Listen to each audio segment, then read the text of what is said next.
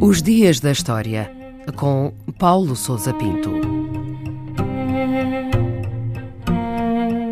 30 de julho do ano 101 a.C., o dia em que decorreu a Batalha de Vercelas, na atual Itália. Vercelli é o nome atual de uma localidade na região do Piemonte, no norte da Itália, que se pensa corresponder ao local de Vercelas, ou Vercellae em latim, em cujas planícies teve lugar nesse dia uma batalha decisiva que opôs os exércitos da República Romana a uma confederação de tribos germânicas conhecidas como Cimbros. A dimensão das forças em confronto é discutível. Calcula-se que as legiões romanas, comandadas pelo cônsul Caio Mário, ascendessem a 50 mil soldados e que os cimbros fossem em número muito superior, embora incluíssem uma parte substancial de população civil. Pelo que se conhece da batalha, a cavalaria romana, mais disciplinada e mais bem organizada, derrotou a cavalaria germânica. O embate entre os contingentes de infantaria foi igualmente favorável aos romanos, melhor adaptados ao calor que se fazia sentir do que os guerreiros cimbros. No final do confronto, as chefias das tribos germânicas desapareceram ou foram feitas prisioneiras e a batalha saldou-se por uma esmagadora vitória das legiões romanas.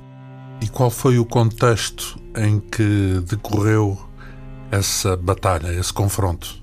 A Batalha de Vercelas foi a etapa final e decisiva de um conflito que opôs a República Romana a um conjunto de tribos germânicas, provavelmente originárias da região da atual Dinamarca, que ao longo das duas décadas anteriores estavam em movimento pela Europa Central e que acabaram por atingir a Península Itálica. Tendo avançado pela Gália e posteriormente pela Península Ibérica, os cimbros obtiveram várias vitórias militares nos confrontos com as legiões romanas. Em 101 a.C., a Confederação Germânica atravessou os Alpes e avançou a caminho de Roma. Era a primeira vez, desde as guerras com Cartago, que a própria existência da República Romana estava ameaçada.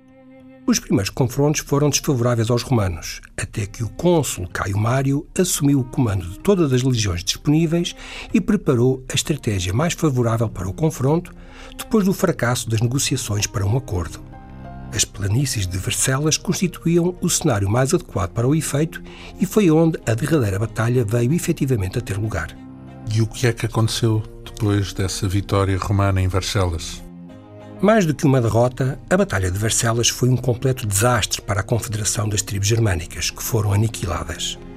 As fontes disponíveis descrevem a forma como os guerreiros símboros foram dizimados e como as suas mulheres preferiram, em muitos casos, o suicídio e a morte dos seus filhos à captura pelos vencedores. Os sobreviventes foram aprisionados e reduzidos à escravatura. Deste modo, a ameaça dos símboros literalmente desapareceu no rescaldo da batalha. Conta-se que parte das crianças aprisionadas e vendidas vieram a participar nas grandes revoltas de escravos que abalaram a Península Itálica, nomeadamente a que foi liderada por Espartaco, 30 anos mais tarde. A batalha teve igualmente efeitos importantes na história política romana. Mário, o vencedor, foi recebido em triunfo em Roma e tornou-se o líder do Partido da Plebe, que então lutava contra a supremacia da classe dos senadores. O agravamento das tensões conduziu a República Romana a um período de guerras civis que se arrastaram durante vários anos.